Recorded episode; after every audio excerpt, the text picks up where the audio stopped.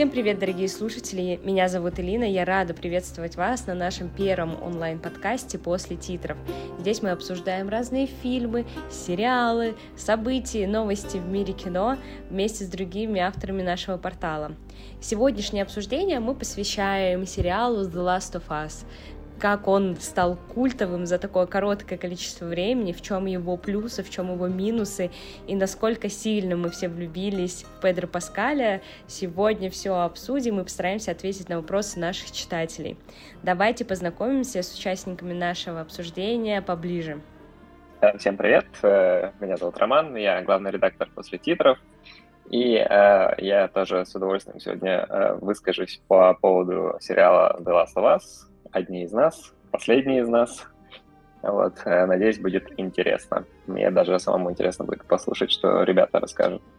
Да, всем привет, меня зовут Женя, я тоже автор портала «После титров» и, наверное, представитель такого, э, скажем так, народа, который не играл в игру, смотрел только прохождение, смотрел э, сериал, и которому просто понравился. И, конечно, очень интересно вот, пообсуждать, почему же такой успех у этого проекта.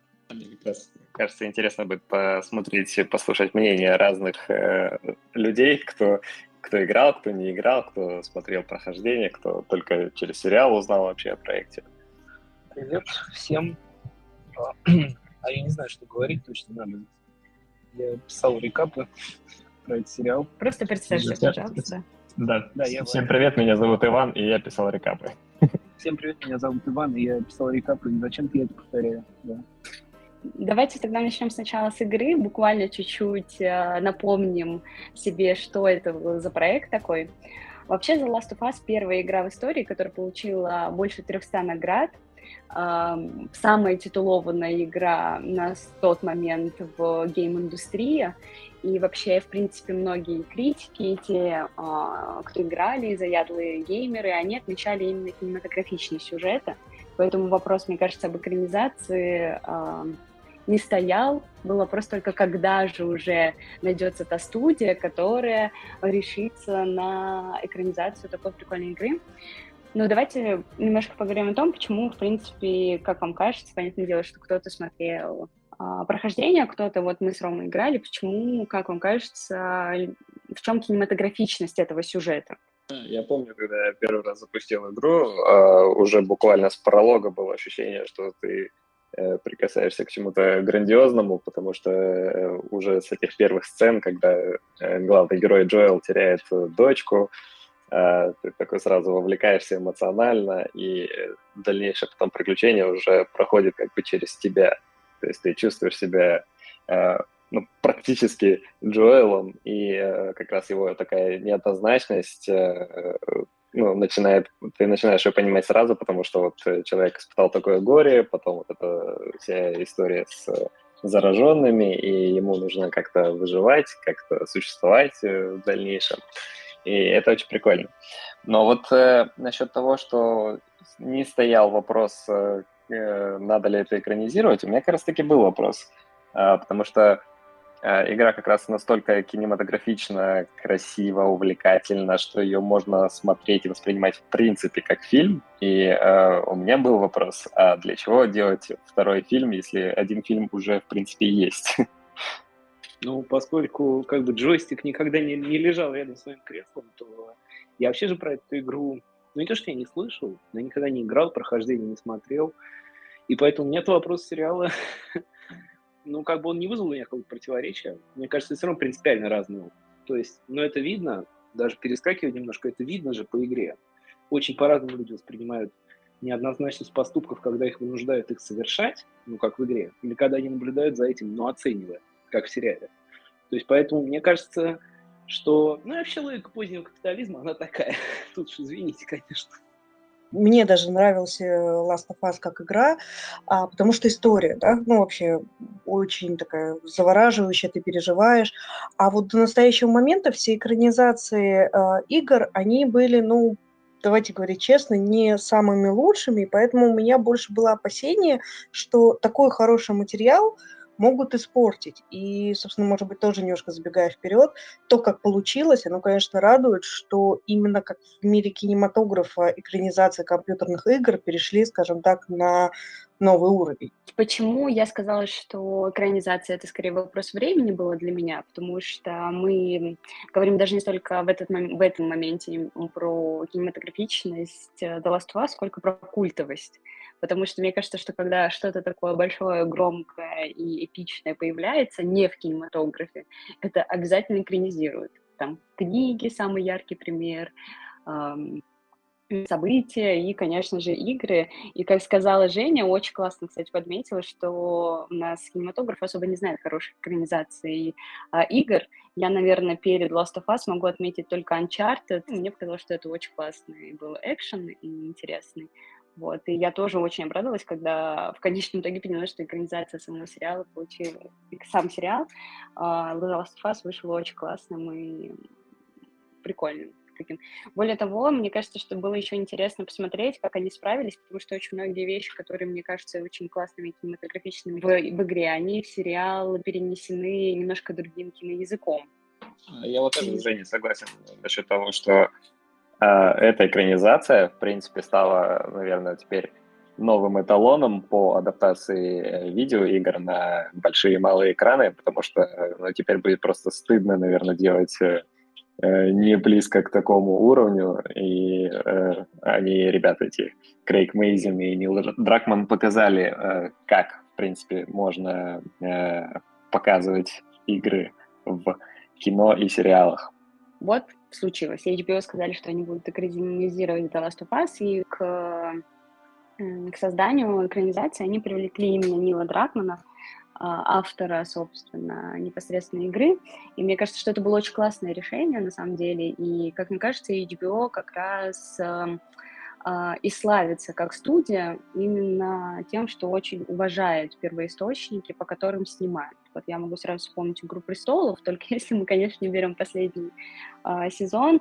А, также «Чернобыль» был очень, мне кажется, классным, выдающимся сериалом, и Крейг Мейсон, он был шоураннером, кстати говоря. «Чернобыль» тоже очень показательный, мне кажется, момент. Помните, когда вы узнали, что именно HBO будет экранизировать игру, вы вспомните, можете вспомнить, какие чувства это у вас вызвало? Э, ну, было, были грандиозные ощущения, ожидания, наверное, потому что HBO приучили нас к тому, что э, их проекты всегда выходят высокого уровня, пусть они их делают э, реже, чем тот же Netflix, например, но они более тщательно подходят к созданию своих детищ и делают на них большие ставки. А у меня была заготовлена шутка, я думаю, что сейчас будет уместно ее рассказать. Э, после того, как я посмотрел The Last of Us, естественно, после того уже, как видел Чернобыль от того же Крейга Мейзена, э, я думаю, что ему пора менять фамилию на Amazing, потому что человек реально умеет делать классные вещи. Я хочу напомнить, что этот человек написал сценарий фильма «Мальчишник в Вегасе 3». так вот, типа, для разнообразия. Но вообще согласен. Ну, то есть он прям молодец. И, ну, Чернобыль мне понравился а уж Last of Us вообще прекрасно. Ну, кстати, верность оригинала очень всегда хорошо. Мне кажется, что и вот этот феномен экранизации Стивена Кинга нас учит, что когда зовут автора, иногда лучше его не звать. Ну, то есть э, все фильмы, к которым причастен Стивен Кинг по его произведениям, они хуже, чем те, к которым он не причастен. Но здесь, опять-таки, из-за близости игры миру кино, мне кажется, как раз получилось очень удачно. Возможно, это правило распространяется непосредственно на Стивена Кинга, потому что и правда я не могу вспомнить какую-то хорошую экранизацию, в которой он был напрямую причастен. Правило Кинга, так сказать. Да, а, ну, да. действительно, Дракман э, оказался молодцом даже в мире кино, потому что один из эпизодов он сам ставил, э, что было тоже довольно удивительно. То есть он не только был как э, консультант, который э, следил за тем, чтобы бережно переносили его работу, но и прям непосредственно принимал участие в этом. Это очень так занимательно. Вообще интересно, кстати говоря, что а, когда выбрали актеров на все главные роли, большинство из них, наверное, 90% не просто не играли в игру, некоторые даже они не слышали. Так можно вспомнить, например, интервью того же Педро Паскаля, где он рассказывает про то, как он звонит своей старшей сестре и говорит, о, мне тут роль предложили, там, покастинговаться, что-то за игра такая странная, и там пищали его племянники на заднем фоне и говорили, что он точно должен взять эту работу. Вот, и после того, как их утвердили, всем сказали строго-настрого не играть в игру, то есть не погружайтесь в первоисточник. Тоже, мне кажется, очень интересный подход. Как вот вам кажется, это скорее на руку э, сериалу или, возможно, что-то могло сыграть лучше? Мне кажется, Давайте интересно будет послушать Женю, которая не знакома с оригинальной игрой, э, ну, преимущественно, поэтому смотрела как чистого листа. Вот, Жень, тебе как показалось? Не, ну все-таки что-то-то я видела, я в плане не играла, то есть не проживала это вместе с героями, и получается, что я уже так смотрела со стороны, и у меня получалось с этим проектом такое ощущение, что, скажем так, я посмотрела ремейк только в виде живых актеров. На самом деле это интересный подход, потому что актеры как бы есть возможность самому прописать историю, да, своего персонажа. То есть, грубо говоря, если бы они там заперлись на неделю и стали бы рубиться в эту игру, то тогда бы они бы уже, может быть, просто копировали то, что они увидели на экране, уже без каких-то таких, ну, чисто технически, да, механически уже как-то так играли, вот. Э, ну, мы, мы просто можем вспомнить того же Генри Кавилла, который все время там э, задротствует над Ведьмаком, и тоже подумать, хорошо это или плохо. Да? То есть как раз у нас тоже есть такой как пример того, что когда, наоборот, э, человек очень сильно погружен в историю и знает как бы первоисточник, а все-таки мы еще не забываем а, о третьей такой силе, как продюсеры, которые могут что-то еще свое добавлять. И здесь, конечно, просто могли быть еще конфликты, что, подождите, мы же тут только что играли, и там все не так, да? А они просто работают по сценарию, просто выполняли свою актерскую работу, давайте скажем так заговорили про Ведьмака. Мне кажется, что как раз-таки Генри Кевилл хорош был в роли Ведьмака. Мне кажется, там больше, конечно, сыграла роль, что люди, которые создавали игру, не имели никакого понятия вообще, как она работала, и не знакомы были с первоисточником книжным. Вот мне, кстати, кажется, что Генри Кевилл был очень классным Ведьмаком. Я вот здесь с тобой не очень соглашусь. Нет, я имею в виду, он классный. Да, нет, подождите, стойте. Я не говорила, что Генри Кевилл не классный ведьмак. Я о том, то, что он очень сильно и хорошо погружен в эту историю и знает, и когда он приходит на съемочную площадку, ему могут накручивать идеи сценаристы и продюсеры, которые, как и создатели игры, быть не в теме э, Ведьмака, и тем самым происходят конфликты. Собственно, у нас же как раз-то новый Ведьмак. Я согласен с Женей, что э, в этом подходе есть свои плюсы, как раз в том, что актер, э, актеры э, не стараются копировать и показывать то, что мы уже видели, а э, пытаются сделать это с чистого листа и э, дарить персонажам какую-то свою персональность, э, э, какие-то новые краски, эмоции добавлять. И э, за счет этого даже тем, кто уже играл, э, гораздо интереснее смотреть, воспринимать, потому что это Э, даже при каких-то тех же сюжетных э, линиях это все-таки уже что-то новенькое и э, ну, интереснее смотреть, чем, опять же, проживать то, что ты уже и так прекрасно знаешь. Поэтому мне кажется, что этот подход себя в данном случае полностью оправдал. Плюс ко всему важно помнить, что в сериале все-таки есть значительные изменения. Они внесли а, много поправок в тот уже существующий мир. Например, для меня самым таким интересным было, во-первых, в принципе, узнать про то, как э, заражение появилось. Как вы помните, игра не дает ответа на, на вопрос, откуда появился вот этот вирус. И что интересно, если вы вспомните, то у нас действие в сериале начинается в нулевые да, и потом уже нас отбрасывает на 20 лет вперед, и мы находимся якобы в какой-то условной параллельной вселенной, а в то время как игра, она начиналась в год а, выхода самой игры, и нам показывали уже, то есть мы проживали играли в действие через 20 лет спустя. То, что такое немножко другое погружение, и то, что такой интересный подход. Соответственно, люди, а, персонажи сами получались а, в первую очередь персонаж Педро Паскаля, Джоэл, немножко другого поколения, и мне кажется, это тоже очень круто было показано с точки зрения еще актерской игры и прописания самого персонажа. То есть понятно, что есть две разные модели, и, в принципе, когда снимают ремейки фильмов, ну, принято смотреть, что вы типа, переснимаете. И актеры стараются, ну, все равно понимать, как играть в Но при этом, при этом, многие, например, когда снимают в экранизациях книг, «Властелин колец» так было. А, в «Гарри Поттере» э, Майкл Гэмбот, который Дамблдор играл, он же принципиально не, смотрел, не читал книги, говорил, что просто играет по сценарию. И тоже очень продуктивный подход. И поэтому мне кажется, что в данном случае действительно получилось хорошо, именно потому, что сам сценарий довольно глубокий. То есть он сам давал им, как им было что играть. Актерам вообще всегда здорово, когда есть что играть. Ну, да, шутки шутками, вот... знаешь, а нечастая ситуация в экранизации компьютерных игр. Несмотря на то, что в сценарии все-таки были довольно кардинальные изменения, а, ребятам удалось сохранить а, вот этот вайб, да, такой вот постапокалипсис, такая тоска, одиночество. И мне вот интересно с вами разобрать э, режиссерские сценарные ходы, которые помогли создать вот эту атмосферу. Потому что в игре мы познавали мир через э, всякие там записочки, фотографии, которые находил э, главный персонаж. Здесь у нас не было такой возможности, и все показывали немножко по-другому в первую очередь такая атмосфера получилась благодаря очень классным, а, прописанным второстепенным персонажам, потому что они в какие-то моменты даже преобладали над главными.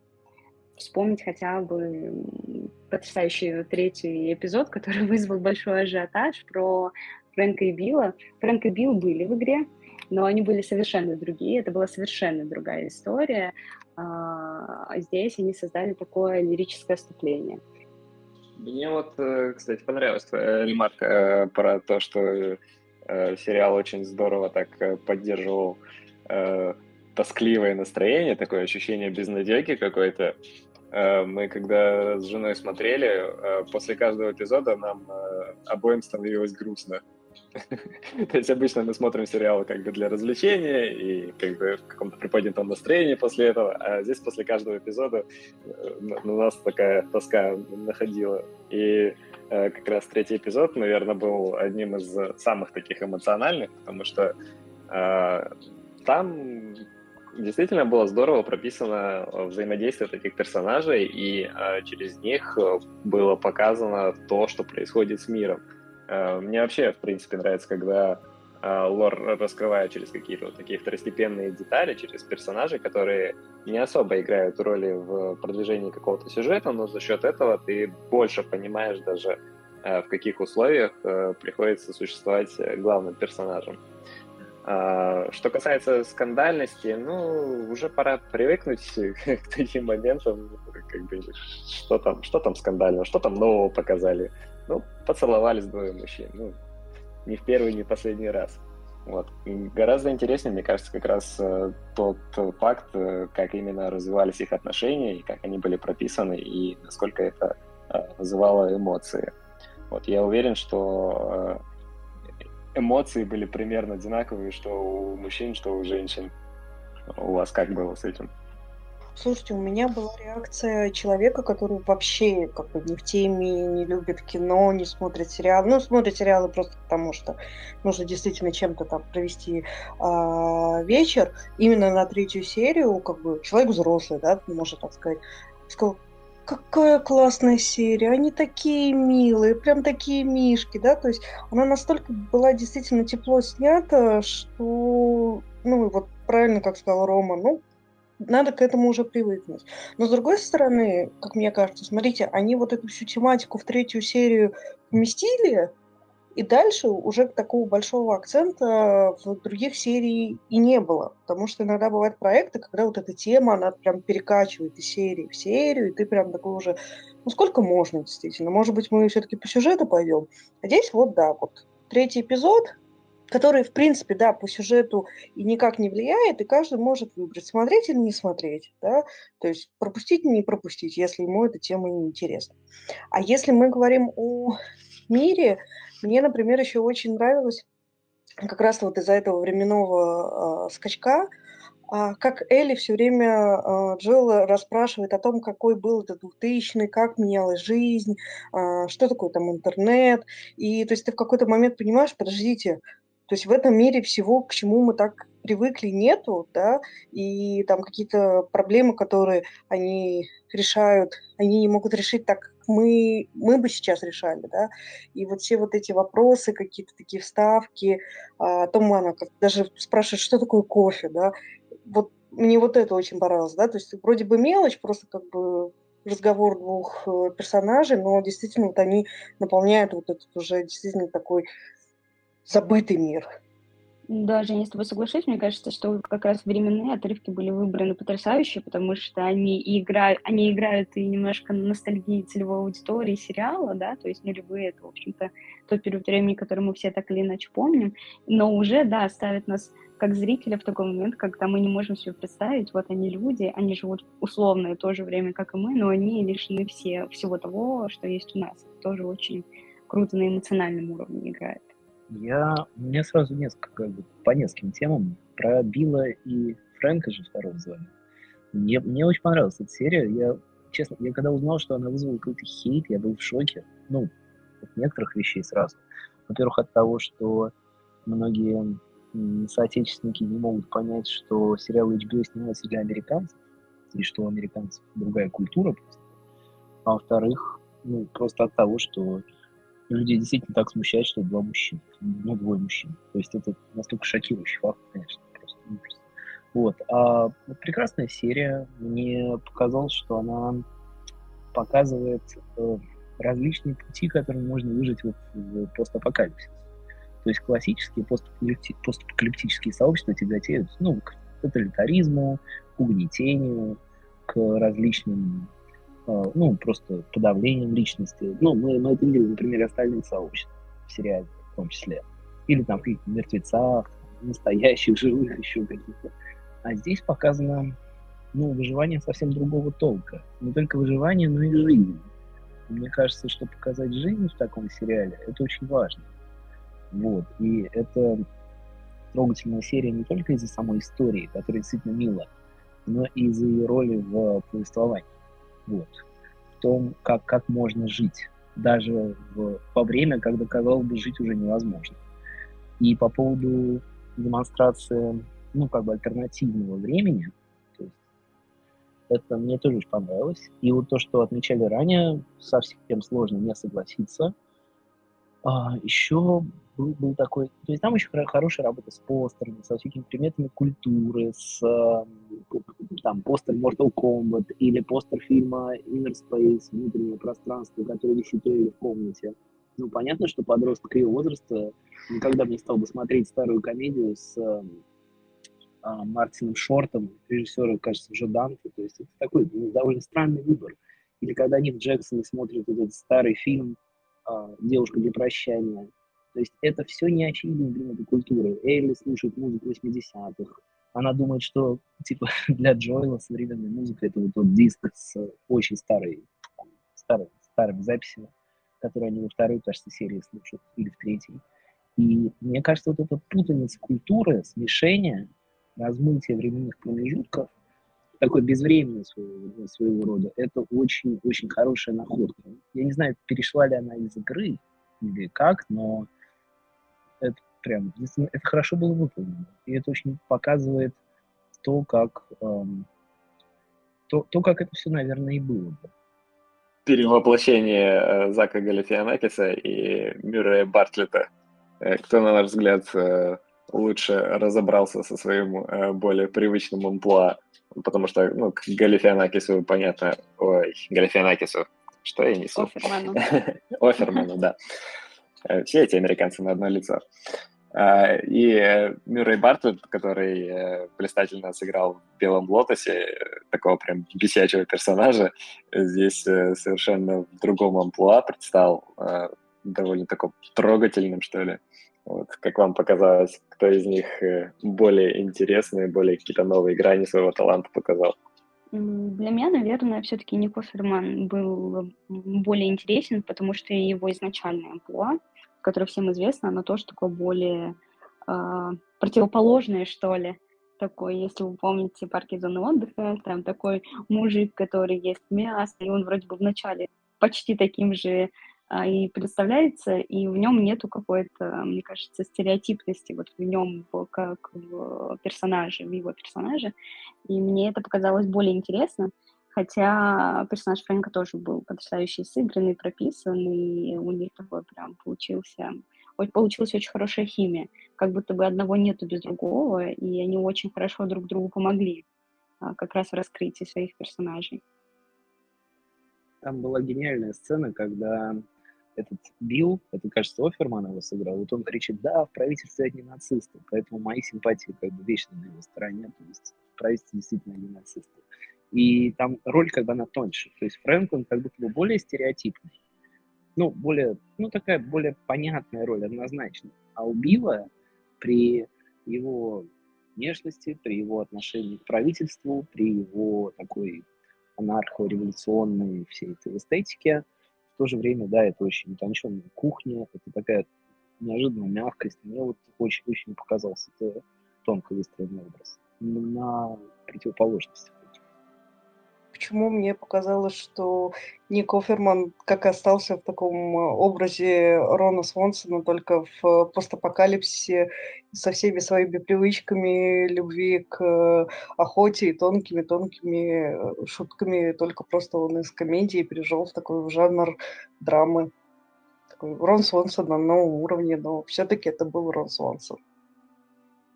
Наверное, я согласен с Ваней по поводу того, что у Офермана был такой более разнообразный, наверное, образ. Но э, я ранее уже видел Офермана в другом амплуа. Он э, в одной из главных ролей играл в сериале э, Devs, э, разрабы, программисты. Э, и там у него уже был такой э, комплексный, э, комплексная личность э, с таким э, замашками бога. Э, то есть его я уже видел в далеком от э, комедийного образа. А Мюррей Бартлетт для меня показался как раз э, именно здесь, э, ну, чем-то новым, чем-то свежим. Э, хотя я согласен с тем, что, наверное, у него роль была попроще. Но в то же время вот именно за счет его бэкграунда, э, который для меня вот именно самый яркий был в «Белом лотосе», э, здесь мне было интереснее за ним именно понаблюдать. Вообще, все персонажи, честно говоря, второстепенные, которые появляются в сериале, они какие-то невероятные, прописанные, и как будто бы ты хочешь увидеть еще спин про этих персонажей. Лично мое сердце, конечно, покорили Генри и Сэм. А, в оригинале, то есть в игре, это были совершенно другие персонажи, хотя это тоже были братья. Здесь а, Крейг Мейзин предложил изначально сделать Сэма глухим, и мне кажется, это было очень интересное сюжетное решение. Вот. И какая-то очень трогательная и при этом такая безысходная получилась а, сюжетка, которую я ну, посмотрела серию и потом еще очень-очень долго думала. Поэтому мое сердечко, конечно, как второстепенный персонаж украли они. Полюбились ли кому-нибудь из вас а, так же сильно второстепенные персонажи другие? Жень, что скажешь? Начала судорожно вспоминать каких-либо персонажей, каких-то э, имена. А на самом деле, знаете, я еще сейчас вот подумала такую мысль, вот здесь как раз-то играет на руку то, что это экранизация компьютерной игры. Потому что когда мы с вами играем там шутеры от первого лица, да, там в Last of Us, так, от третьего, то мы не особо переживаем за, за главного героя, да, то есть мы как бы за него играем, мы ощущаем себя на его месте, и как раз-то все заполняют именно второстепенные персонажи, да, то есть от уровня к уровню мы переходим, изучая другие истории, и, собственно, каждая серия, она и получилась как история э, уникальных э, людей, которые оказались вот в этом мире, и, опять-таки то, что сделали создатели, да, они немножко отошли от этой вечной погони от зараженных и больше обратили внимание именно на людей, на их жизненные ситуации, я вот наверное, пойду от обратного, что я совершенно не запомнила серию про каннибалов, да, то есть вот эти персонажи мне не понравились вообще, вообще, по-моему, уснула на этой серии, да, и она прошла для меня и, про- и прошла. А вот все другие, они запомнились, но, наверное, все-таки в большей степени, ну, конечно, мы берем во внимание третью серию, да, то есть эти герои прям-таки а, поселились, что называется, в наших сердцах. И, наверное, Тесс. Да, вот сцены с Тесс, они вот как-то всегда были вот до самого момента. То есть, когда вот происходит последняя сцена ее во второй серии, ну, не знаю, что называется, у меня сердце замерло, дыхание перекрыло, и ты такой, ну, как же так? Но игра идет дальше, сериал идет дальше.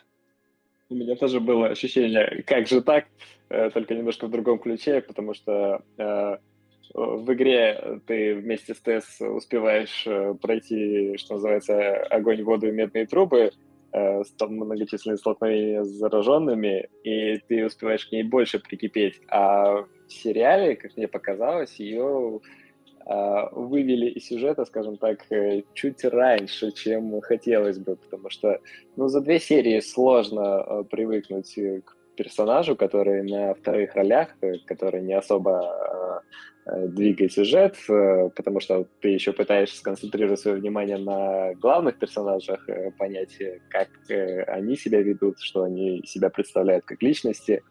Вот. И поэтому ТС вывели из сюжета рано, на мой взгляд. Мне кажется, надо было хотя бы еще одну серию ее поддержать, даром, что и актриса довольно удачно вписалась в образ интересное мнение. У меня, наверное, не было такого ощущения конкретно по поводу ТЭС, хотя вот вы сейчас об этом сказали, и я такая, да, действительно, ее могло быть и побольше. Мне кажется, как раз актриса очень круто сыграла, настолько, что лично мне она успела как-то запасть в душу. Мне, мне понравилось, кстати. Актриса очень хорошая, и да и вообще-то и сцены с ней были хорошие. Их отношения с Джоэлом очень, ну, емко показали. И то, как она то есть вначале-то вообще кажется, что она гораздо лучший защитник для девочки. То есть у нее и лучше складываются отношения с Элли, и она ну, вообще больше в ней заинтересована. То есть действительно ей помогает, пытается что-то объяснить, и это очень круто. Другое дело, что когда началась вторая серия, там ну, примерно сразу было. То есть я не играл, но там с определенного момента было сразу понятно, что она погибнет, поэтому это не было как раз шоком для меня. Вот, вообще но актриса была прекрасна. А вот насчет второстепенных героев или даже второстепенных сюжетов, мне как раз очень понравилась восьмая серия. Я не знаю, я после нее как раз уснуть не мог, потому что это Абаси, Абаси, Абаси, наверное, чудесный режиссер, и, и каннибалы прекрасные, и отсылки к лектору, и прочие маленькие радости. И вообще она же показывает, мне как раз очень интересно в этом сериале смотреть на то, как выживают сообщества. То есть не просто конкретные люди, а именно общественная организация какая. И у этих каннибалов довольно любопытно же все с этим. И поэтому мне была очень интересна эта серия, ну и вообще видеть, как был Рамси крошит всех этих мерзких мужиков, это прекрасно. Вот. А плюс к тому, а, мне, наверное, вот не конкретные второстепенные герои, а в принципе шестая серия показалась самой плодотворной для всяческих спинов в двух направлениях. Во-первых, пожилая индийская пара. На мой взгляд, это шедевр. Ну, то есть это просто... Я, я еще с вестернов обожаю такие сюжеты, и мне кажется, что у них это буквально на 10 минут, или даже меньше, но очень удачно. И плюс к тому, вот этот город Джексон, единственное благополучное именно сообщество, которое осталось в постапокалиптическом мире – мне кажется, это был бы очень классный ситком. ну, то есть, типа, сериал «Участок» буквально. Вот, там можно было бы пустить э, э, такую большую шестисезонную завязку, как, как живут эти люди. То есть про них нельзя снимать плохо, потому что они живут хорошо, но это был бы прекрасный ситком. Типа, маленькое сообщество апокалипсис, Шиц-Крик практически все адаптируются, все приживаются, все смотрят старые фильмы в каком здании администрации, строят коммунизм. Ну, замечательно было. Вот меня тоже мысль такая же возникла, что э, такой сериал уже есть, ты его назвал. А, думаю, Шитс Крика, конечно, не получится, но во втором сезоне мы, наверное, узнаем про это поселение намного больше. А, не знаю, насколько это будет забавно, но, мне кажется, тоже довольно интересно. И раз мы упомянули восьмую серию, которая, кстати, мне тоже, честно говоря, очень понравилась, мне даже мурашки после нее были, такая довольно эм, противоречивая мне показалась. Там же у нас было камео Троя Бейкера. Трой Бейкер сыграл э, Джоэла в игре, ему вот дали, если вы помните, он был ну, главным помощником, условно, главного каннибала, да, вот этого святого отца. А, и у нас как раз есть потрясающий, мне кажется, очень интересный вопрос, Варя задала. А, как вам кажется, не слишком ли это маленькое камео для Троя Бейкера, если мы вспомним, что Джонсон при этом это актриса, которая сыграла Элли в сериале, она получила очень знаковое при этом всем камео, даже такое э, философская часть. при этом Трой Бейкер сыграл просто какого-то э, помощника, которого даже особо не запоминаешь. То есть я увидела это, как говорю, так, этого человека точно знаю. И потом вспомнила только, что это был Трой Бейкер. Что вот вы думаете по этому поводу? Мне кажется, что Бейкера было достаточно, потому что, ну, зачем он, когда есть э, Паскаль э, в главной роли, который, чья харизма заполняет экран, э, поэтому Бейкер это скорее такое было э, подмигивание, наверное, со стороны авторов для поклонников игры, вот. А насчет Джонсон, ее, по-моему, прям ну, шикарно подобрали, потому что она и внешне очень похожа на Беллу Рамзи, поэтому э, в качестве ее матери, э, действительно это было как-то по-философски, что ли, что она, типа, передала эстафету э, новому поколению, э, новой Элли, вот. Э, так что вот как-то так мне показалось. А мне еще показалось, знаете, что вот почему именно Эшли Джонсона не взяли. Ну, действительно, я полностью согласна с Ромой, что они прям очень похожи, и это прям такое вот объяснений всем и вся, кто критиковали э, Беллу, когда ее взяли на эту роль, да, то есть очень же было много негатива, что типа вот она не похожа, она совершенно там не так выглядит, как должна Элли выглядеть, и вот нам показывают Эшли Джонсон, ту самую Элли, с которой мы играли всю эту игру, и показывают, вот, она-то прям точно такая же, и, собственно, вот даже внешне они очень, они жутко похожи, я бы даже сказала, что действительно как вот родственники. И, грубо говоря, что мы просто понимаем, что Белла вырастет вот в такую красавицу. Но, опять-таки, все там вопросы красоты, это, конечно, все субъективное мнение, но вот этот момент мне прям очень понравился. Прям вот, вот, именно вот для всех, кто вот плохо говорил, да. Жень, все вопросы красоты э, субъективны, если они не касаются Петра Паскаля, да? Ну, наверное, я, если честно, не знаю, что сейчас мне полетит, но Педро именно чисто визуально я совершенно нейтральна. Мне просто очень нравится то, как он себя ведет. Действительно, вот это харизма и обаяние, которые от него идут. Ну, да, он мил, мил, как особенно, грубо говоря, папочка всего Голливуда, это точно. Мне кажется, никто лучше не скажет про папочку Голливуда касательно Педро Паскаля, чем Ваня, поэтому, Вань, поделись, пожалуйста, своим мнением с нами. Да, ну, как бы, кто, кто читал, тот знает, что мои рекапы на 90% состояли из воды и на 10% из восхвалений Педро Паскаля.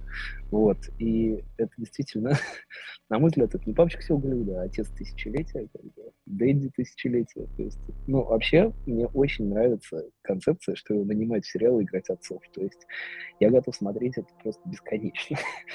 Потому что, действительно, вот, что в «Мандалорце», его динамика отношений с малышом даже сквозь шлем чувствуется. А здесь без шлема это в полную силу. Это вообще прекрасно.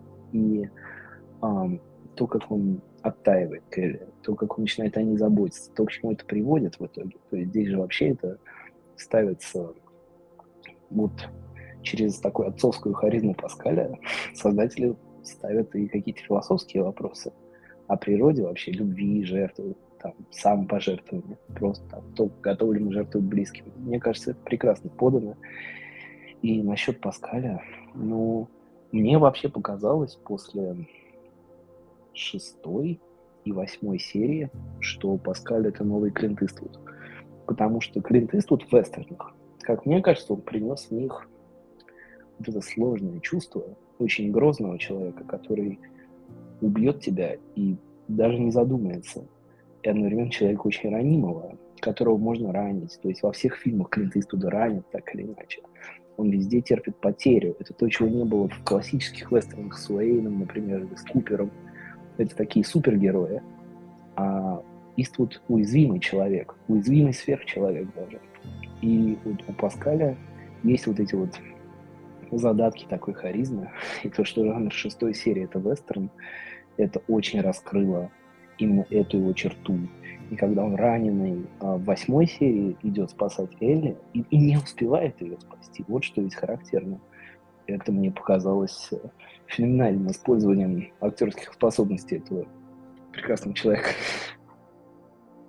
А как вы вообще вот думаете, когда Педро Паскаля утвердили на роль Джоэла, было очень много споров, предлагали вообще очень разные варианты. Одни из них были это Хью Джекман и Джаред Батлер, например, что тоже, кстати говоря, именно чисто визуально неплохие варианты. И когда утвердили Педро Паскаля, я лично была безумно рада, потому что мне было очень интересно посмотреть на него в этом амплуа. И у меня не было такого, что он, наверное, не подходит, однако это тоже вызвало какую-то критику. А, если немножко пофантазировать, вот если не Педро Паскаль, то кто мог бы еще сыграть Джоэла, как думаете? Э, такая роль уже, в принципе, была у э, Виго Мортенсена э, в фильме «Дорога», который, собственно, послужил источником, одним из главных источников для создателей игры The Last of Us. А, поэтому, да, Виго Мортенсен, он как раз показал Э, очень многогранный, очень сложный образ э, отца. Там тоже мужчина в постапокалипсис с ребенком э, продирался сквозь различные недружелюбные сообщества и опасные обстоятельства. И у него тоже был такой баланс между какой-то внутренней трогательностью и ранимостью и брутальностью, которая включалась вот э, именно в те моменты, когда нужно было проявить силу, нужно было взять на себя ответственность э, за э, другого человека и в какие-то моменты даже решать за него, поскольку ну, ребенок все-таки не так способен трезво оценивать ситуацию. Так что мой выбор Вига Мортенсен. Ладно, я хотела поставить эпичную точку, может быть, после слов Варин, э, Вани. Я должна это сказать. У них просто нету Сергея Марина, чтобы сыграть классного отца. Я пойду гуглить, кто это. Пока скажу, что... Грома, как ты можешь не знать. Это папа Грома. Это ну, отец. На самом деле, я еще согласна, и, собственно, было же очень много артов э, с Хью Джекманом, а, особенно после выхода фильма «Логан», и помню еще, что в Твиттере очень все хвалили, желали а, Николаса Костера Вандау, ну, наверное, по так внешне визуально тоже могло пойти. Но Сергей Марин был лучше всего. Нет, кстати, Костер Вальдау, вот опять-таки назвали всех, кто мне нравится, ну, нет, Батлер, Батлеру вначале надо выйти из рабства у продюсеров Бимуви, то есть вот тогда он, может быть, еще что-то сможет сыграть, а пока он обречен сниматься в этом. А, ну, Джекман, я понимаю, почему людям нравится Логан, и он в Логане, и это все прекрасно, но у него нету у него несколько более узкий диапазон, чем у Паскаля, как мне кажется. Вот Вига Мортенсен тут нет слов, одни эмоции. Это действительно в мире, где не было Петра Паскаля, Мортис – это идеальный выбор. Слушайте, а как насчет Микельсона? Пришла мне в такую голову любого а, из... Костер Вальдау, точно, вот я вспомнил. Костер Вальдау, вот он нормальный. У него амплуа похожее даже. То есть у него и в Джейме было такое же. Что с одной стороны он убийца, а с другой, ну, в «Игре престолов», с одной стороны он убийца, а с другой стороны он человек чувствующий, так сказать, достаточно тонко. Еще Николай Лейкаас есть, тоже датский, тоже неплохой. У него в Британии похожая роль. Микельсон должен был все-таки Ведьмака играть. Мне тоже так сильно понравился вариант с, Мортен, с Мортенсоном, что я, пожалуй, остановлюсь теперь на нем. Если бы был мир, где нет Педро Паскаля, мы бы все очень, конечно, грустили, но Вик Мортенсон бы все а, подправил. а, ну, давайте перейдем, наверное, к такой самой спорной теме. Спорной именно, опять же, в фанатской сфере, а именно к Белли Рамси. Ну, это, конечно, ее звездный сериал. Это просто было великолепно. Честно скажу, я с Беллой Рамси не видела ничего, кроме «Игры престолов», которую она тоже успела завоевать своей вот этой маленькой э, ролью и влюбить э, всех в себя. Но Элли ее, она, конечно, меня покорила, несмотря на то, что я все время заступала за выбор а, Беллы на эту роль. Внутри у меня были сомнения, потому что все-таки Элли это такой был очень тонкий персонаж, а, и в игре тоже, потому что в игре, например, в русском дубляже ее очень хейтили, ее называли ужасно доставучим и неприятным персонажем, потому что она там был дублирован. То есть там вот очень-очень тонкая какая-то грань между а, таким сильным, одиноким ребенком, да, который пытается выживать, и при этом в то же время и любопытным, интересующимся. А, Элли Беллом Рамси получилась вообще другая. То есть это что-то было такое очень невероятное, что-то новое лично для меня. Однако рассматривались разные варианты, даже Милли Бобби Браун, которая, мне кажется, тоже хорошо бы подошла на роль Элли. Что вы думаете по этому поводу? А, я долго не мог э, раскусить для себя, понять, э, подходит ли Рамси на роль или нет. Э, буквально, наверное, до того самого эпизода с каннибалами. А, потому что преимущественно в первых эпизодах она была просто как раз-таки доставучим ребенком, который э, везде пытается вставить свое слово, а при этом э, не совсем понятно было, что она за персонаж, что она за личность.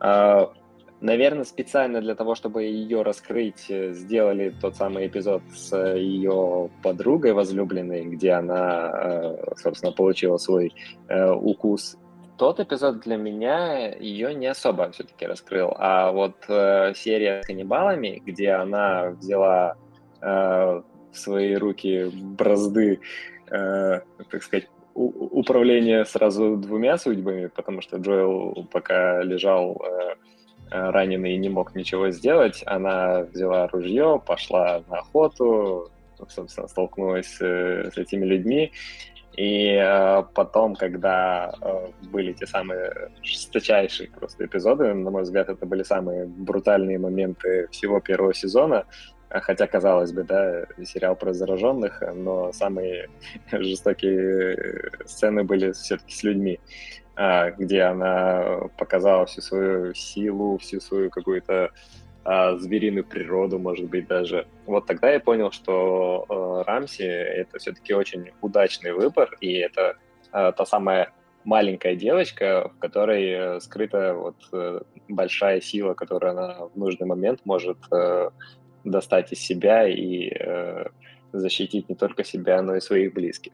Поскольку я не ждал, то мне каст Рамси меня не смущал. И когда я смотрел, у меня как раз не было вообще никакого отторжения. Да, вероятно, она несколько, ну, просто другой типаж играет, но при этом играет прекрасно. То есть, и мне она еще понравилась на моменте с этими, с этой книжкой дурных анекдотов. Вот, ну, это вообще, в принципе, моя любимая часть сериала. вот, и pun intended, да, вот она читает, когда это Паскаль, это шикарная сцена и в шестой части, когда она просит его не уходить. То есть мы уже чувствуем ее беззащитность. При этом эта беззащитность выражена... Вообще артистка Рамси шикарно матерится. Вот помимо прочего, вот как бы замечательно это делает, и поэтому, когда она ему говорит, он собирается уйти, она говорит, ну ты учти, типа, без тебя-то я факт, конкретно достаточно. Это замечательно. С одной стороны, она признает беспомощность, необходимость э, в этом защитнике, она чувствует ее, и она боится, и в то же время это выражено в такой достаточно жесткой форме, в которой мы, наверное, не привыкли такое слышать. Вот. И это прекрасно. И ей удается передать эту противоречивость эм, взросления в апокалипсис. И седьмая серия в этом смысле очень хорошая. И, ну, восьмая, там уж вообще, мне кажется, разговоры должны были отпасть просто все и сразу. Вот, и еще по поводу Милли Бобби Браун, вот, я вообще ее не вижу, ну, я вообще как бы не фанат это уже мои проблемы. Мне кажется, что британцы должны миру для того, чтобы очень эпично говорить слово «фак» во всех фильмах. Мы, по-моему, тоже, кстати, с тобой, Ваня, это обсуждали. А, Женя, ты что думаешь по поводу Беллы Рамси? Как она тебе? Зашла, не зашла? А, слушайте, я опять-таки помню, что у меня было такое чистое осознание благодаря, опять-таки, множеству фанартов, что Элли должна сыграть Эллен Пейдж, но она выросла, и, как мы знаем, как говорится, немножко сильно изменилась за лето, да, и, собственно, когда этот факт произошел, и потом объявили, что будет Белла, а, и опять-таки помня ее очень яркое выступление в «Игре престолов», то я для себя сказала, окей, вот выйдет первая серия, тогда можно и нужно что-то говорить, да, потому что вот начались все вот эти споры, подходит, не подходит. Вот дождемся результата, да, то есть, опять-таки, не думаю, что, опять-таки, зная то, как работает э, HBO, что на такой проект будут брать кого-то, кто не вытянет такую роль. И, собственно, по, опять-таки, нашим словам и мнениям там, других зрителей, мы понимаем, что она действительно попала в точку, как Элли, потому что она совершенно меняется на экране. И, ну, не знаю, как вам, опять-таки, мне даже в игре все время казалось, что Элли такой персонаж, который действительно маленький ребенок, который много о себе думает, такая кабризная и там сама себе на уме, надоедливая. Ну, опять-таки, это механика ее как персонажа в игре, чтобы Джоэл за ней следовал, и мы дальше шли по сюжетам, попадали в дальнейшие локации. Собственно, как бы она, скажем так, должна быть такой. Вот, так что у меня этот каст совершенно удовлетворил, давайте так скажем. Можно бесконечно смотреть на то, как было Рамси а, крошит каннибалов. Ну вот как мне не хватило, и вот э, это очень хорошо отметила Надя тоже в своем вопросе, а, противостояние непосредственно с щелкунами, да и просто, в принципе, с зараженными. У меня возникло в какой-то момент ощущение, что они просто перестали существовать. То есть есть условно какое-то заражение, но самого противостояния, вот этого самого экшена, где бы в конце главные герои а, сразились хотя бы с какой-то, ну, какой-то преградой в виде щелкунов и зараженных, у меня мне этого не хватило. Это вот прям мне кажется, что довольно большой минус сериала в целом. Именно отсутствие э, в зомби-апокалипсисе противостояния с условными зомби. Что вот вы думаете по этому поводу? Да, абсолютно. Вот сложно не согласиться. Вот если бы было побольше зомби, то есть понятно, что это просто психологическая драма в определенных декорациях, но если бы декорации были еще чуть более убедительными, было бы вообще замечательно. То есть, действительно, хотя бы серию можно было бы посвятить и зомби. Ну, понятно, что это работает на общую мораль сериала, что губят людей не зомби, губят людей они сами. При этом народ, э, собственно, требует зрелищ. И мне кажется, что э, действительно это главный, наверное, недостаток первого сезона э, в том, в том, что не было э, практически не было экшена, связанного с э, зараженными. Э, да, нам показали топляка, например, э, это последняя стадия заражения. Это было довольно эффектно. Но этого было настолько мало на такой хронометраж, что в какой-то момент казалось, что мы уже смотрим не экранизацию The Last of Us, а какой-то спин «Ходячих мертвецов» какого-нибудь десятого сезона, когда уже напрочь забыли про то, что сериал про зомби, и просто сконцентрировались на каких-то даже в какие-то моменты, наверное, мыльных эпизодах э, про выяснение отношений. Э, при этом, как бы, проблема вот именно в том, что это экранизация того, что мы видели, что мы знаем. Если бы это был отдельный самостоятельный сериал, то я думаю, что вопросов к этому особо бы не было. Но так как мы знаем, что есть щелкуны, есть трескуны, есть топляки, хотелось больше мяса просто. Вот мне тоже показалось, что это было похоже немножко на «Ходячих мертвецов», когда они уже устали делать грим людям, и поэтому главную опасность стали представлять люди без грима. И это очень обидно, кстати говоря, именно для The Last of Us, потому что сами зараженные не выглядели потрясающе. Вот эти щелкуны, эти костюмы, грим, он выглядел очень эффектно, прям с такой с любовью сделан, что хочется, не знаю, попробовать самому повторить, а на следующий Хэллоуин нарядиться щелкуном. А, слушайте, меня больше напрягают новости, что сценаристы в одном из интервью, ну или создатели сказали фразу, что они в следующем сезоне, наоборот, еще хотят углубить именно на отношения э, людей, да, то есть, э, что в следующем сезоне еще может быть меньше этого экшена, да? но опять-таки, да, я полностью согласна с вами со всеми, но при этом здесь мы можем понимать, что нашли такой немножко баланс, да, все-таки щелкуны были, э, они, ну, щелкуны зараженные, вы лучше в этой терминологии э, находитесь, чем я, а, вот, э, но при этом это всегда было ярко, это всегда было страшно, это всегда было нужно именно в этот момент. А, при этом у нас был такой баланс с эмоциями, и, слава богу, это не превратилось там, вот как в последний сериал по «Обителю зла», да, когда эти все зомби были в каждой серии, компьютерная графика что-то там где-то не успевала за тем, что было на экране. Э, баланс, да. Но при этом то, что их, да, действительно не было уже вот в последних сериях, действительно забываешь, ради чего здесь все, грубо говоря, собрались. Вот. Ну, посмотрим, может быть, все-таки учтут пожелания фанатов и сделают э, их больше, потому что если, опять-таки, поправьте меня, я не ошибаюсь, если я ошибаюсь, то во второй части, по-моему, их там еще больше в плане подвидов, и они там намного с ними сложнее сражаться, что тоже, по-моему, очень интересно, как экранизация сценаристом для проработки образов какого-то зла. Это как раз э, следующим в моем пункте, чем я буду заниматься, это переигрывать во вторую часть игры, потому что там настолько был жесткий сюжет, что сколько там было зараженных, я, честно говоря, не помню. Я думаю, что это мы вот очень органично вообще, в принципе, подходим и к финальной сцене в целом, и к нашим небольшим прогнозам. Финальная сцена.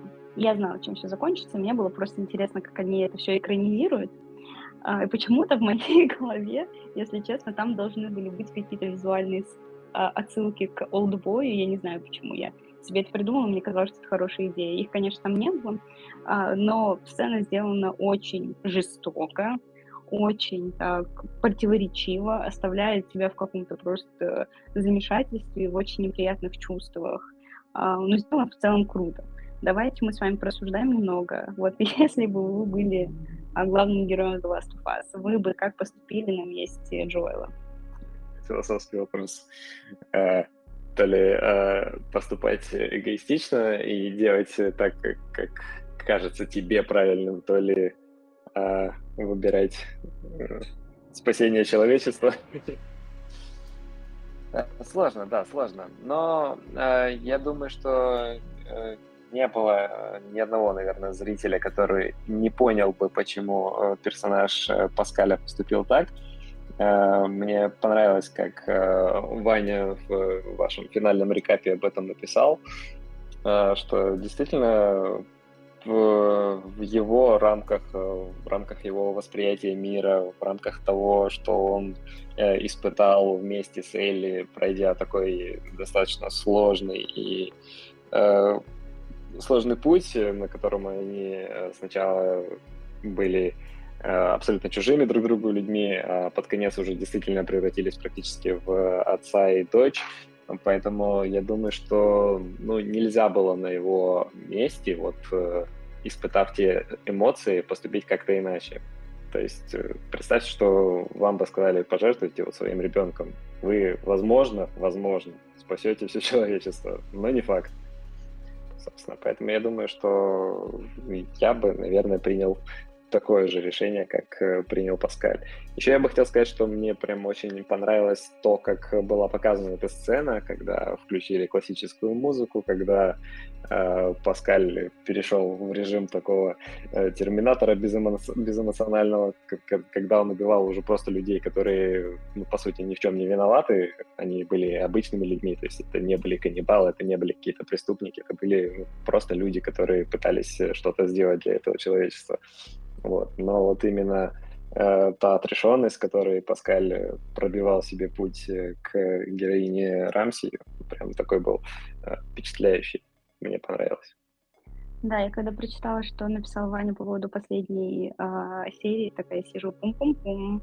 А мне-то что тогда писать? Очень круто все сказано. Думаю, что мне даже нечего добавить. Так он был импульсивен и э, эмоционален в, своем, в своем спиче. Вот. Но, знаешь, у меня, честно говоря, не было точно такого же согласия абсолютного и понимания, почему он так поступил. И, наверное, те вопросы, которые у меня возникали при просмотре и при игре это, в принципе, какое-то очень непонятное Uh, непонятное ощущение, и ты начинаешь задавать просто обычные банальные uh, вопросы, типа, почему вы спросили саму Элли, типа, и как будто бы душа требовала, не знаю, может быть, и расстрелять всех, но изначально все равно спросить у нее, типа, чего ты-то хочешь, а так он принимает решение вот это вот мужское такое, а, отцовское, и в этом чувствуется все равно какое-то отторжение непосредственно героя Джоэля. Мне показалось, что финал этот именно эмоционально можно как раз быть против того, что он убивает всех этих цикад, и что это действительно ужасно. Ну, любая человеческая смерть — это трагедия. Но штука в том, что они как раз и есть преступники. Они похищают ребенка и говорят, мы его убьем ради какой-то благой цели не давай никому выбора. То есть в этом же ужас. Мне кажется, что концепция спасения человечества должна основываться не только на том, чтобы человечество могло выжить, но и чтобы человечество могло остаться ну, человечным хоть в какой-то степени. Не убивать людей просто так. Спрашивать у них мнение, оставлять им свободу. Потому что мы видели, к чему приводит насильственное спасение. Вот эти все а, агентства, каннибалы, а, революционеры, которые были в четвертой и пятой серии, которые сразу же скатились в иллюстрации и контрреволюцию. Ведь весь этот ужас, он как раз пока он строится вот на самом простом, самом базовом вопросе. А вы вообще дали, вы вообще спросили людей, как они хотят жить? Вот в Джексоне в шестой серии спросили, и они живут хорошо. А эти снова не спросили, наступают на те же грабли. То есть этический поступок Джоэла оправдан, ну, на мой взгляд, совершенно. Понимаете, есть такой аргумент, вот когда спорят про аборты, обычно говорят, что ну, а если к вам подключат какого-нибудь гениального скрипача и скажут, ну, вы должны 9 месяцев, ну, это такая метафорическая аналогия, 9 месяцев там просто лежать и как бы поддерживать жизнь его внутренних органов, а потом он продолжит быть гениальным скрипачом, и вы типа его спасете. Неужели вы сможете его убить? намекая, что нельзя делать аборт. А вы сможете. Потому что если вас похитят и подключат к нему без вашей воли, то у вас нет никакого обязательства поддерживать его жизнь. Вот это страшно звучит, но это правда. Потому что нельзя постоянно типа вот заставлять людей что-то делать, а потом говорить, ну это ради общего блага. Ради общего блага можно спросить у девочки, а ты вообще, ну как считаешь, как ты хочешь распорядиться своей жизнью?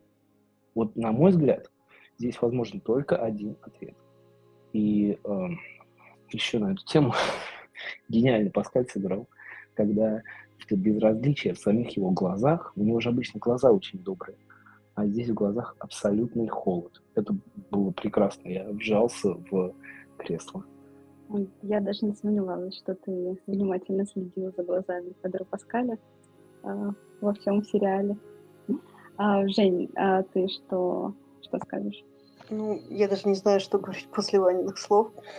Ну, потому что здесь действительно такой очень серьезный философский вопрос. Ну, наверное, зайду в роль тушнила или просто очень скучного человека, что, конечно, здесь должен быть, был быть именно такой финал, потому что нам нужен второй сезон, нам нужна вторая игра, и как бы другого финала здесь и не должно быть, да, то есть опять-таки еще плюс герои переходят на следующую как бы ступеньку, да, теперь они вообще против всего мира, да, то есть если в этом сериале они как-то так ну, вроде бы отшельники, там, вроде бы как бы хотят помочь миру, там, кому-то, либо а вот теперь все, они уже ну, на другой стороне, да, то есть за ними охотятся и их будут искать.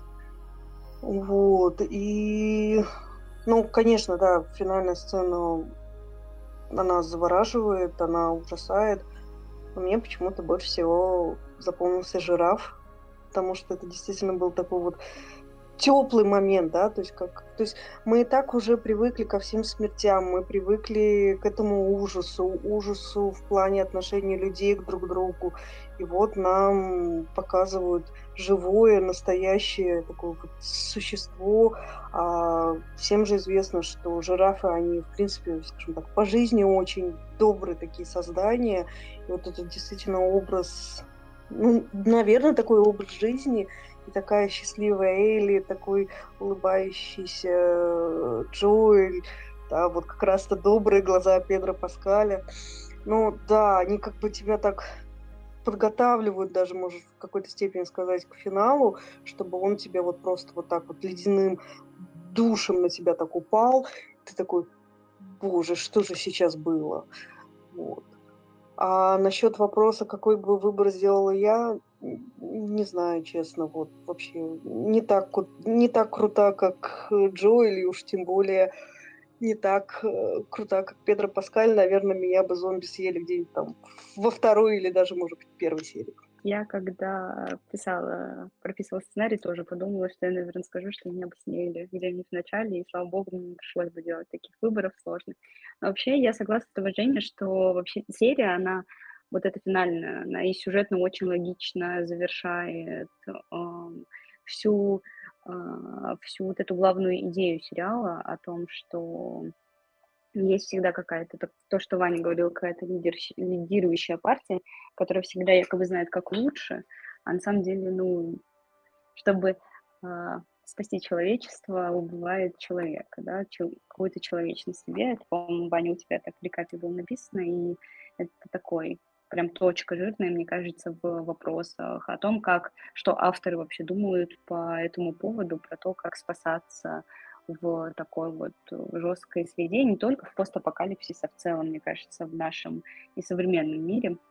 А, очень изящно сделано. И давайте быстренько просто пройдемся по нашим прогнозам на второй сезон. Создатели уже объявили, что он не будет настолько приближен к первоисточнику, как первый сезон. А, говорят, что его разделят на несколько сезонов, как минимум на два, а, вторую часть игры в смысле. И мне кажется, это очень интересно посмотреть, как будет. И знаю, что HBO, как я уже говорила, относится с большим уважением, в принципе, к тому, что экранизирует. Мне кажется, это будет очень зрелищно. Единственное, мне бы не хотелось, чтобы это прям сильно затягивалось, потому что, опять же, по опыту той же «Игры престолов», у, даже у HBO есть а, лимит в сезонах. Мне кажется, что эта история не дольше, чем на три, наверное, максимум четыре сезона, но я прям ожидаю какого-то какого-то интересного, интересной драмы, и все-таки хотелось бы чуть побольше экшена. Что вы думаете? Если честно, я ожидал немножко другого конца э, сериала, понимая, конечно, что потенциал есть на много сезонов вперед. Э, я лично все равно надеялся до последнего и ожидал более трагичного конца. Э, я предполагал, что э, сериал может закончиться тем, что Джоэл героически спасает Элли, но сам погибает, и в этом было бы еще больше драмы, потому что она предварительно до этого его спасла, практически вытащила с того света, а теперь он как бы э, отдал ей должок и сам как бы э, закончил свое существование в этом бренном мире. Вот. А что касается прогнозов, ну да, действительно, хотелось бы побольше экшена, хотелось бы побольше э, зараженных посмотреть. Было бы здорово, если бы они также продолжили раскрывать мир через второстепенных персонажей, потому что э, главных героев, как мне кажется, ну, по большей степени уже раскрыли, показали их э, мотивы, их возможности, их э, желания, устремления. Э, то есть, по сути, э, главным героям особо и нечего нам больше предложить, как мне кажется. Вот. А за счет второстепенных персонажей было бы интересно погружаться в этот мир, посмотреть, что будет дальше, как Элли будет взрослеть, э, э, узнает ли она о том, что Джоэл ей в итоге соврал. Ну, хотя э, есть предположение, что она это поняла по его недобрым глазам, как выразился Ваня.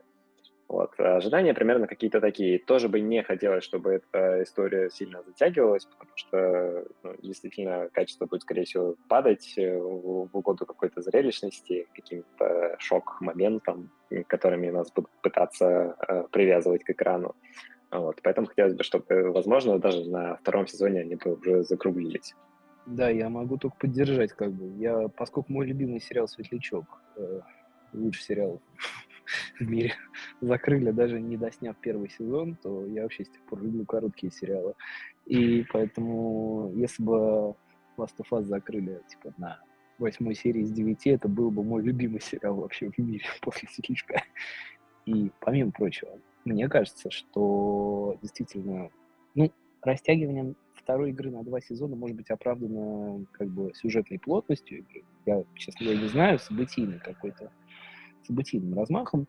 А, мне кажется, что вот про главных героев там еще есть что раскрыть. То есть первый сезон был концептуально посвящен вопросу о том, можно ли построить новый мир, более-менее приличный, на насилие, на угнетение. А второй сезон, ну, если я как бы правильно догадываюсь, будет, по, будет о том, можно ли построить этот новый мир на лжи. То есть Джоэл врет Элли. Вот эта нечестность лежит в основании их семьи. Ну, такой дисфункциональный в своем роде. И она же может быть и как бы вопросом для будущего. То есть, а как живет Джексон? Почему он живет так? Почему он живет успешно? Какой ценой? Какой ценой вообще выжить не с точки зрения вот насилия, как в первом сезоне, а с точки зрения честности друг с другом? Тоже довольно красивый был бы вопрос. Ну и да, да, я, я жду, жду какого-то э, лихого, лихого противостояния с зомби. Ну, ну, вы их называете зараженными, называйте дальше. Как бы я, я по старинке, я дед. Ну и мне кажется, что ну, мы все понимаем, что любая проблема сиквела, вторых частей всяких вот таких проектов, чтобы это не ушло в какую-то драму и вечных э, выяснений отношений, скажем так, да, и, собственно, про продолжилось вот развитие сюжета. Опять-таки, есть хороший материал, и главное, что вот этот первый сезон, он показал, что можно за 9 серий уместить такую вот большую историю, сделать ее интересной для всех, да, для любителей экшена, для любителей боевиков, зомби-апокалипсиса, для любителей драмы, даже, ну, что называется, для э, романтиков, все есть, да, так, если уж посмотреть об этом проекте.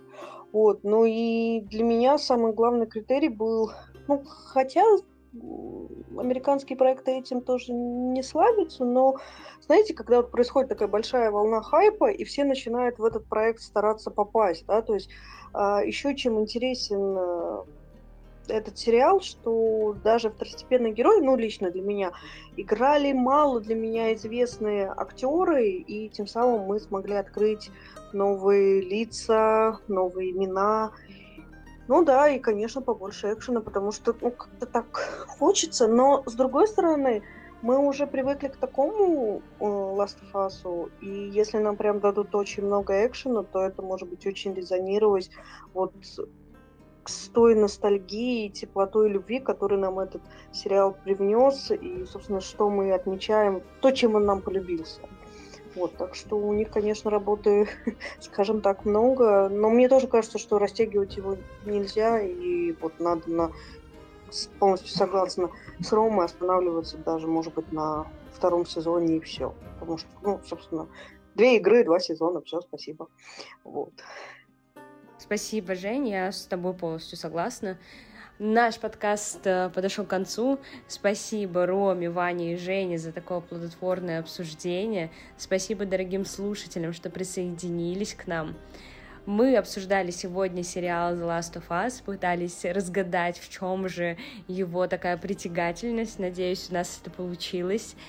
Следите за нашими новостями, подписывайтесь на наш телеграм после титров, читайте материалы, рецензии, рекапы на нашем сайте и ждем вас на наших следующих встречах. Всем пока!